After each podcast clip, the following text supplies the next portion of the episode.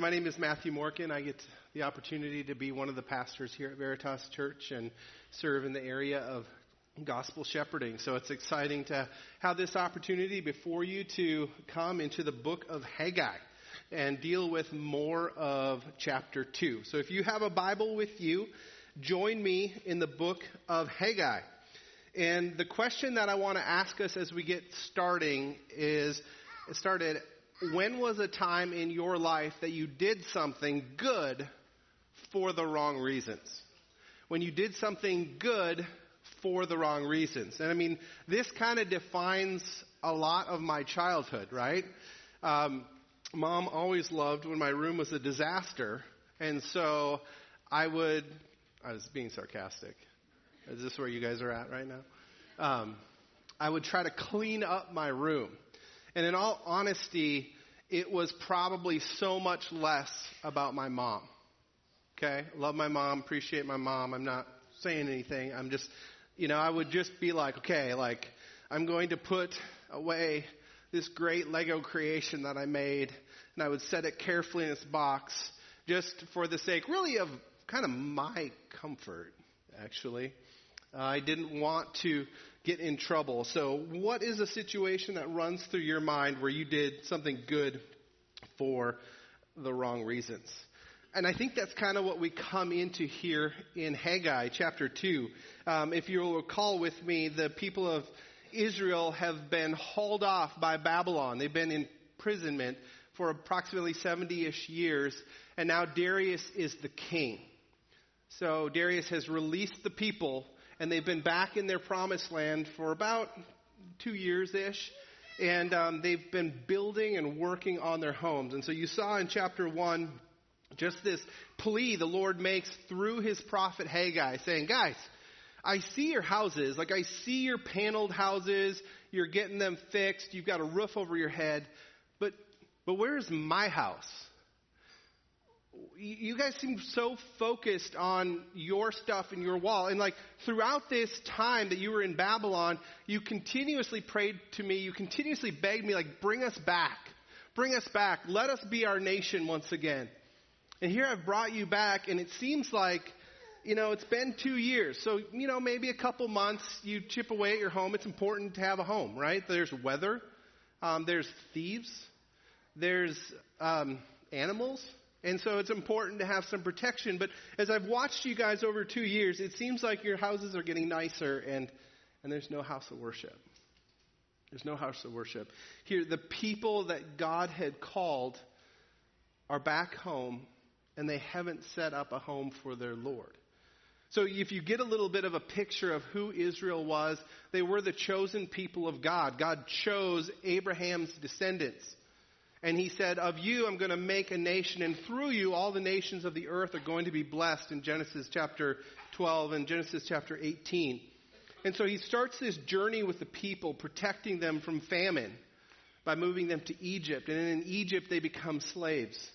And for years and years they served the Egyptian armies, but in that they safely grew in number to the point where the Egyptians are like, uh, what are we going to do with these people? And so they enslave them and make their work and labor very difficult.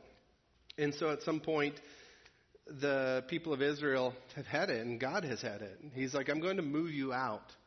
And as you read through the Older Testament, I don't know if you've read through Exodus lately, but it's so frustrating. You're like, I want to say that I wouldn't be with Israel. I fear I would be right alongside them.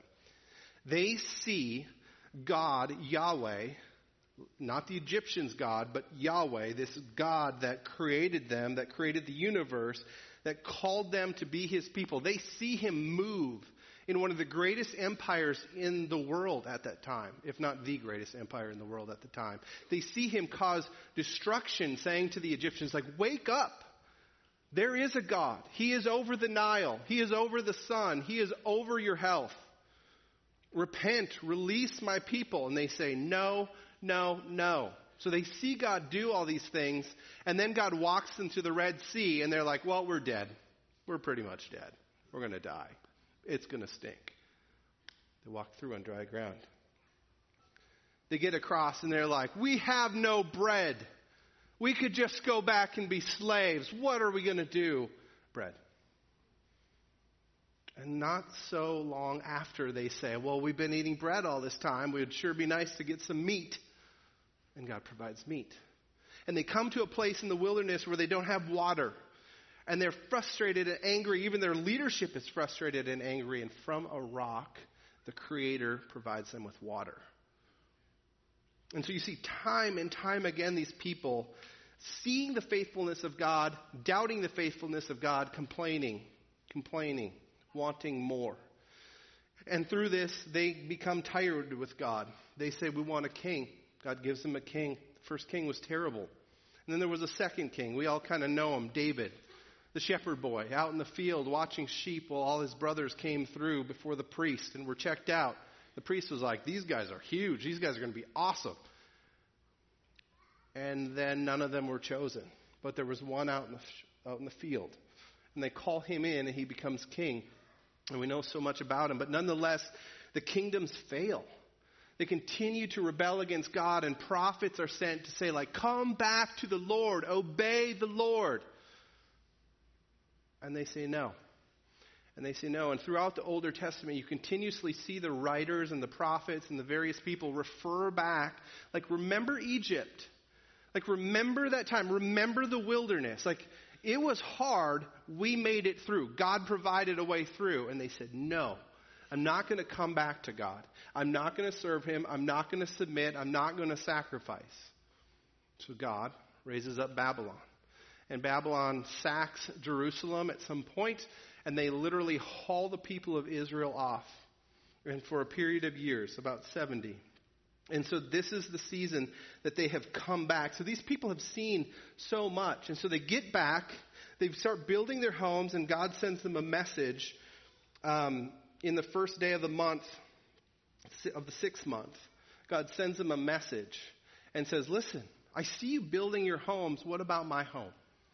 And it's crazy if you read through the Older Testament toward the end of Haggai chapter 1, you're like, ah, oh, they rebelled again. No, they actually obeyed. You're like, did I read that correctly? Like, they obeyed, and they obeyed. They heard the word of Haggai the prophet from the Lord, and they obeyed the Lord, and they said, We're, we are going to build this temple.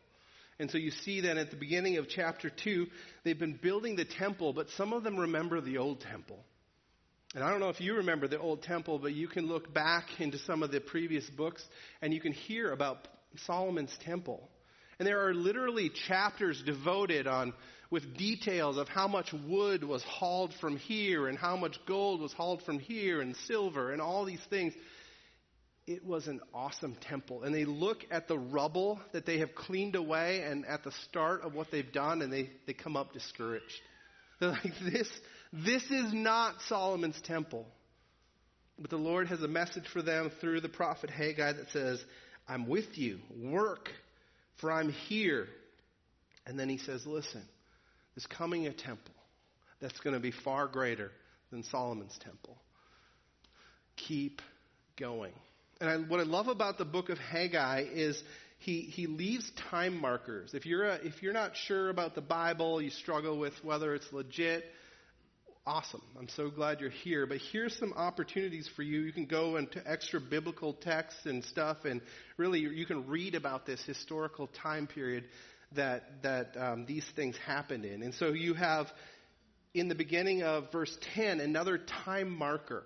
So this is about three months after the Lord had spoken to Haggai the first time, and we have these people still kind of building this temple. And it seems like today is the day they're going to set the cornerstone. And the cornerstone is a very big deal because with it, you're going to get this wall and you're going to get that wall. And so this cornerstone is, is a big deal.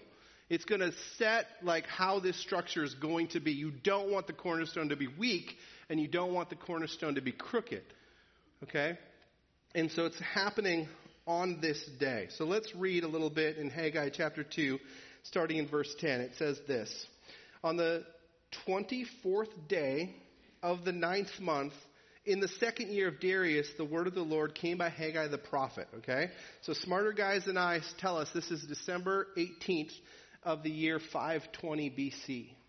The Lord is not finished with his people. Just as he promised their forefather Abraham, like, through you, I'm going to bless all the nations. Even though Babylon had called them away and they're here, like, building from rubble what they used to be, God has not forsaken them. And though the empires of the Egyptians had an impact on Israel, and though Babylon had an impact on Israel, God is working in Israel. God is working in them and calling them to task and being their God, and they are trying to be his people. So, what does he say to them? It seems like he kind of breaks this, he gives us a picture in two parts. It's really hard for us to understand, but let's read it and try to make some sense of it, okay? Verse 11. This is Haggai chapter 2, verse 11.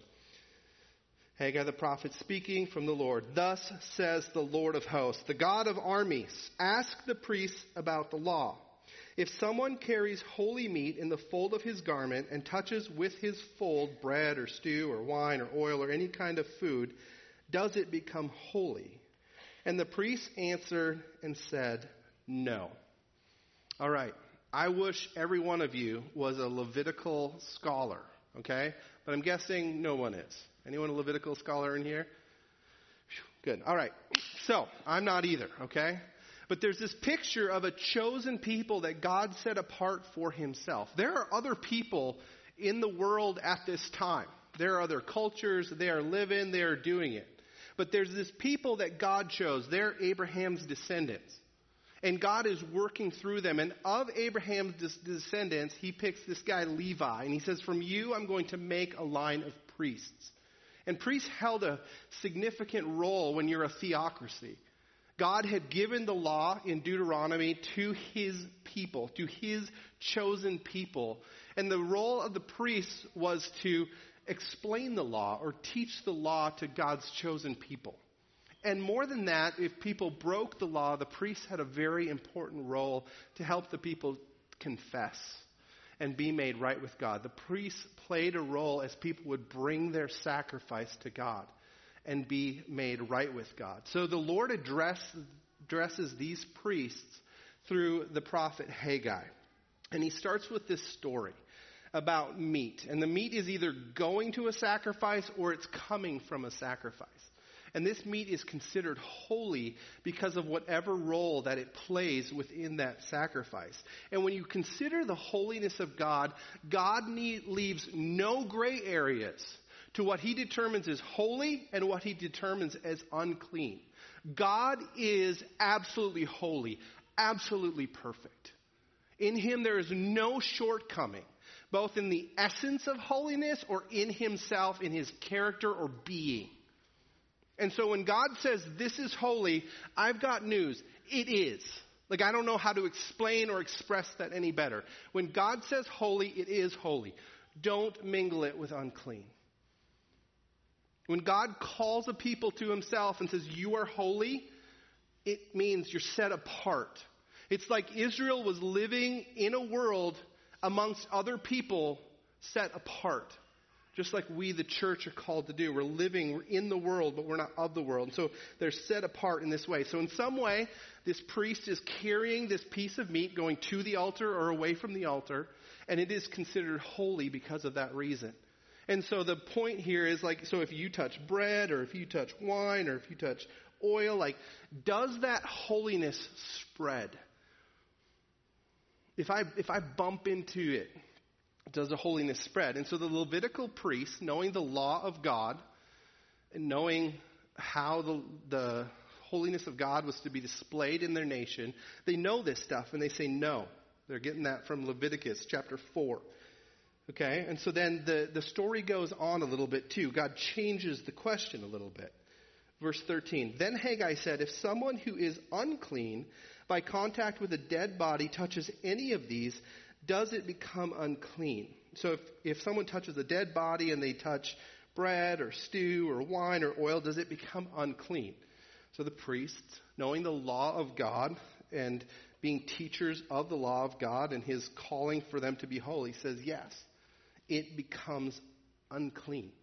So again, God is holy and in him is no darkness at all. He is perfectly holy. He set apart a people and a worship system that is holy Now, the Ammonites and the Amalekites and the Canaanites and all these people had a system of worship. Okay, I'm not talking about the same time period, but everybody has a system of worship. You are going to worship something, and back then, the people all around Israel worshiped something. And perhaps the Ammonites, I'll just pick on them, okay? Perhaps the Ammonites, they needed to worship, right? The crops were not coming in, and so they'd be like, we need to go to our God and we just need rain, okay? grab a sheep out there. Oh, that one's kind of sickly. Let's get that sheep. Let's bring him in, and we're going to offer him to our God. And we're going to be like, oh God, little g, okay? We need rain. Here is our sacrifice. We sacrifice so much to bring you this sick, wounded sheep. And they would do a practice. And in the same way, Israel was also called to sacrifice to their God, their creator, their caller. But God had laid on them something different. Yes, everyone else around them is busy doing sacrifice. But he called for them, I want your best, and I want your first. And so in that sacrifice, you see a symbol of someone, something to come. When they would go and they'd pick the best bull, or they'd pick the best sheep, the healthiest one. When they would harvest and they would give their first fruits to God. And in this, too, the cultures around them would treat dead things in different fashions. And God says, You're in the culture, but you're not of the culture. And therefore, don't touch it. Now, certainly you could say that maybe God was protecting his people in a day before dawn soap. Like, don't just touch dead things and then shake everyone's hand. That's bad. I think, sure, maybe, but I think it had a lot to do with the fact that God is holy. Okay, it's more about his holiness than whether or not they were washing their hands. And so, in this tiny way, one fraction, God has set apart a people for himself that, in some human way, display the set apartness of God. Okay? Holiness doesn't spread, uncleanness spreads. You can think about it like shoes. You buy a pair of shoes and you're going to be like, I'm going to keep these things clean for months. It's going to be awesome and then there's a torrential downpour like five minutes later. Okay? I have also have three boys. Okay? And so you're like, all right, children, I'm going to buy you new shirts. And I just want them to be cool. I want them to be nice for a whole three days. And then, like, two hours later, you see them dragging each other through the backyard. And you're like, well, those grass stains, goodbye, shirt. It was nice. It was nice seeing you white and clean or whatever. Now you're all green and grassy. Um, but you, you see it like that. It just kind of sticks. Or maybe you think about health, right? No one, you know, sickness spreads. It spreads like wildfire. At no point do you get the opportunity to sit amongst healthy people and you're like, I feel like I ate my broccoli. This is amazing. I'm healthier. I would love to sit next to some of you and just get your health.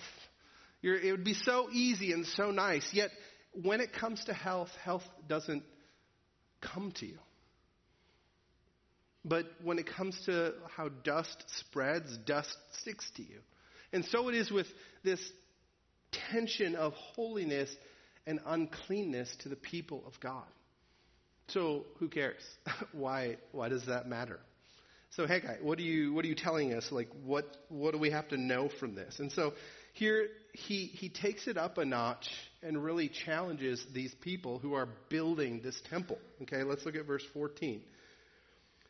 Then Haggai answered and said, So it is with this people and within this nation. Before me declares the Lord. And so with every work of their hands, and what they offer there is unclean. So you have this picture. The people have maybe dug out the foundation of the temple. They've repaired the spots in the foundation that have been cracked or broken from the destruction that has happened and just from the years of there being inattention paid to this building. And they're working at it, and yet God is coming to them again saying like I don't I don't think you're doing it for the right reasons. The people, they're unclean like there's maybe this attitude that has crept in that said, because I have been working on the temple, I'm doing it. My spiritual life is soaring. Look at those stones that I've built. And God says, you're, you're, You're unclean. Your nation is unclean. The work of your hands is unclean. And there's a reality this is a temple place, so they had been bringing offerings to this place, and they were unclean. This doubt that had seeded in their minds, these attitudes and actions deep within them, had polluted everything that they were trying to do, this temple that they were trying to build. And perhaps some of them were saying, But I've been building the temple. I've spent my day on the temple. Look at what I have been doing. Look at the Bible verses I have been reading. Look that I'm, I'm keeping up with the Bible reading plan. I'm treating my spouse so much better than I did last week. Look at what I have done. I've been working on the temple. And yet it says again, this people unclean. This nation unclean. Their work unclean. And their, their offerings are are unclean. It kind of reminds me, we went through Revelation a while back. It reminds me of a church in Revelation. If you go with me to Revelation chapter 3, looking at verses 1 through 13, it says this And to the angel of the church in Sardis write, the words of him who has the seven spirits of God and the seven stars. I know your works. You have the reputation of being alive. So here's a New Testament church and the people are seeing it. The, the people on the streets are looking at this church in Sardis and they're like, Sardis wasn't building a building, but they're like, look at those guys. They're doing it. They've got a building. They are kind. They are nice to people. Like, this is a different kind of group of people. And so the world who looks at the outside says they're doing something different. But the Lord who knows their hearts says something different. I know your works. You have a reputation of being alive, but you're dead. Wake up and strengthen what remains and is about to die. For I have not found your works complete in the sight of my God. Remember then what you received and heard, keep it and repent. If you will not wake up, I will come like a thief, and you will not know at what hour I will come against you there's this tension for us in the church. And maybe I want to just take it up a notch here. You know, if you're visiting, I hope one day you plug into Veritas. But if you'll just hear me for a minute, I want to talk to us as Veritas. I'm not talking to the evangelical church or America. I'm talking to you, to us as a part of Veritas Church. Like, what is the reason we're doing what we're doing? Like, why are we here this morning? What is going on? Are we putting on a show? Is it because we had a bad week that we have to do church now? Get that out of the way?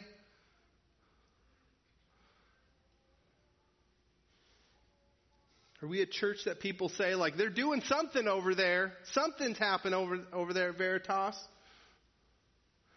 But are we dead on the inside? Are the people who are around us, if you read Ezra and elsewhere in the prophets, like there were a lot of people upset at this new nation coming back from captivity.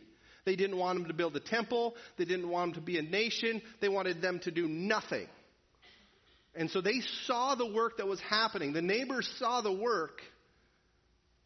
But God sees the heart. And when he sees the heart of his people, he, he's concerned because it's not set on who he is. The people thought they could have little spots in their life where they were doing this, but the uncleanness spread and polluted their work on the temple. It polluted their activities, it polluted their offerings. They wanted a little bit of the world and a little bit of sacrifice. They wanted a little bit of the world and church on Sunday morning. They wanted a little bit of this and a little bit of religion and it infected every part of who they were. It infected, again, as it says here, the people, it infected the nation, it affected every work of their hands, and it affected their offering. Who are we? Why are we here? Why are we doing this? Are we doing the actions for the wrong reasons? And that's what I want us to consider and reflect on today. God wants obedience for the right reasons. God wants, desires your heart. God isn't just interested in your patience, He's interested in patience that's fruit of a heart that says God is sovereign. That even though the situation is crazy, He is in control.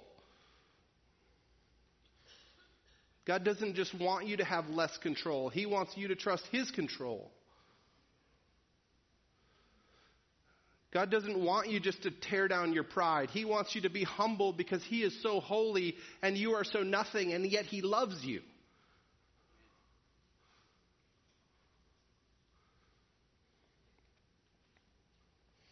Why do you obey? Are you hoping this will fix your marriage? Are you hoping your kids will, will succeed or be healthy? Are you here because you dropped the ball with an addiction this week? So you got to get tuned up?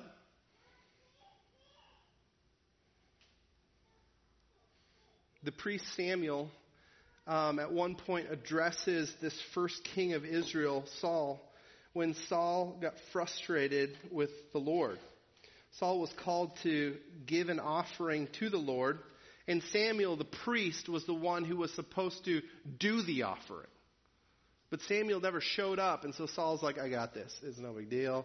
We've all seen him do it a thousand times. I'll just take care of it. And God challenges Saul through this, through Samuel. In 1 Samuel chapter 15, it says this. And Samuel said, Has the Lord as great a delight in burnt offerings and sacrifices as in obeying the voice of the Lord? Behold, to obey is better than sacrifice, and to listen than the fat of rams. We see this picture of reconciling, of seeking after God's will. But Saul came to seek after God's will for himself, in his own way. And Veritas, so many of us come to God to seek after Him in our own way for our own good. And your own good isn't the end all of why we seek after God as his created, chosen beings, if you're a part of the church, we're called to bring him glory. We're called to obey as a source or as a response to what he is doing within our hearts. It's responsive, not directive. He is Lord of our life. Uh, some of us undoubtedly come from families where this is a struggle you, you grow up and you you deal with a difficult mother or father, and you know if you don't do, they won't be happy. That's, that's not our God.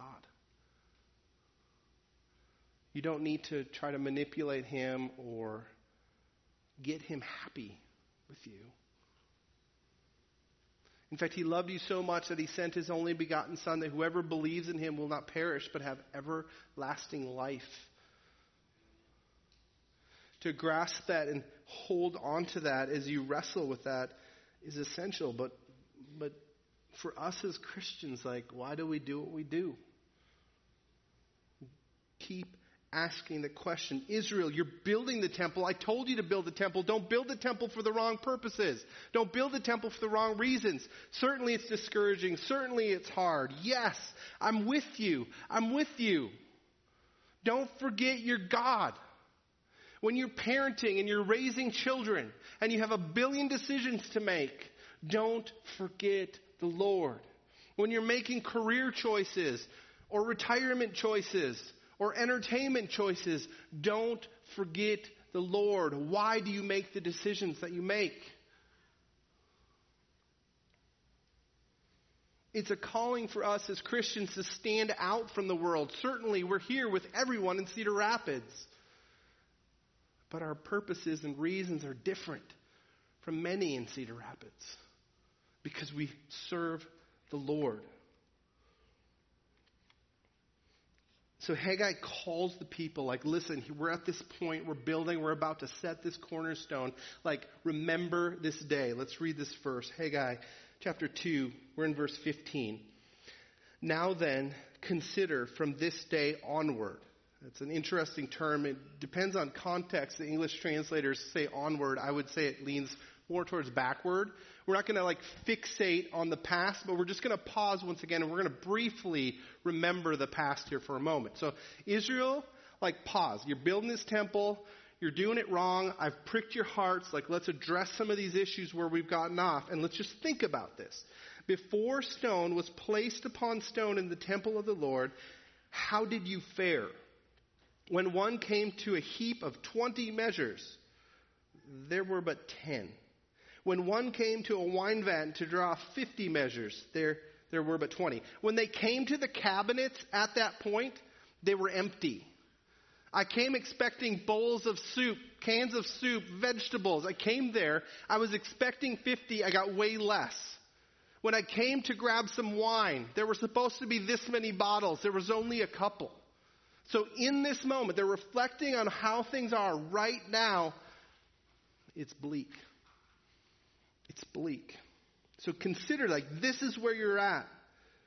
I struck you, verse 17, and all the products of your toil with blight and with mildew and with hail. Yet you didn't turn to me, declares the Lord.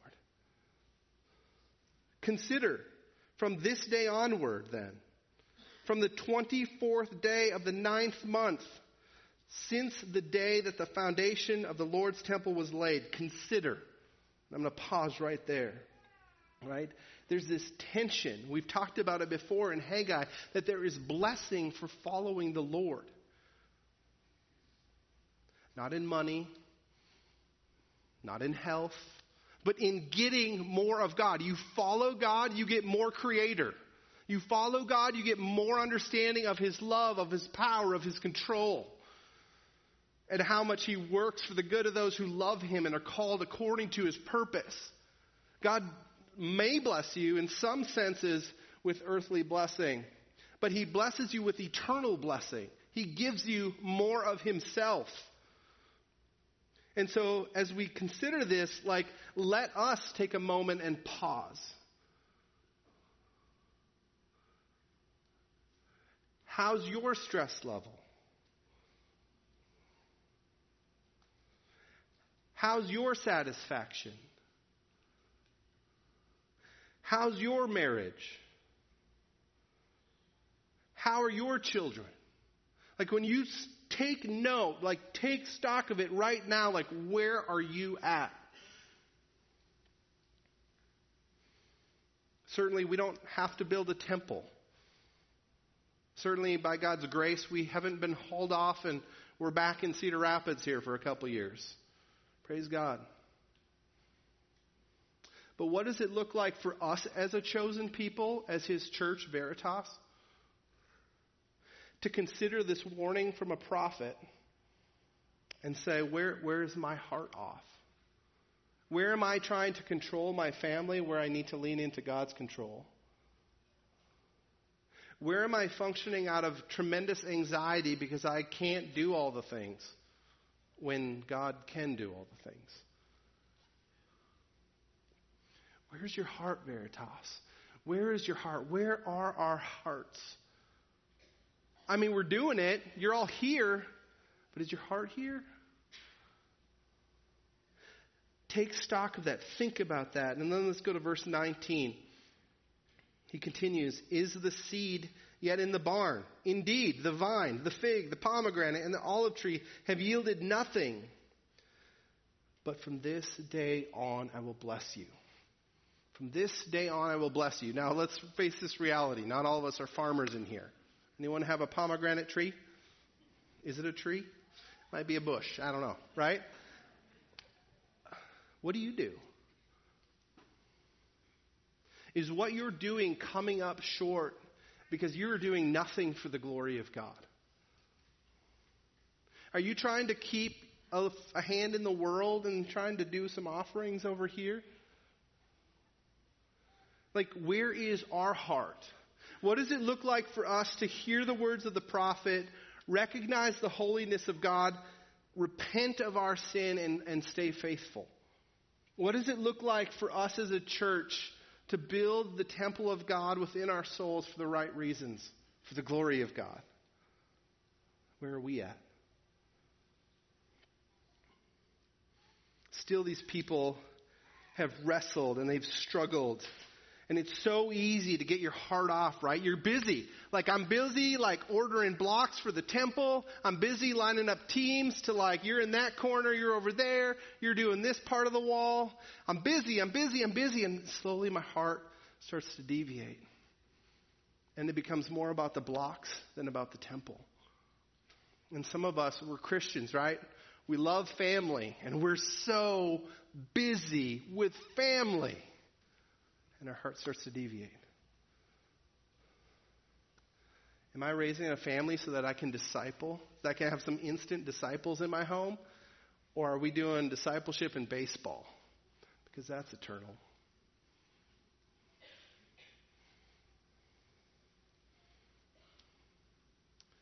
when God promises us an eternity with Him in heaven, how much time am I focusing on my retirement? Nothing wrong with planning. But how often do I check the graph in the current economic culture and just see it going down?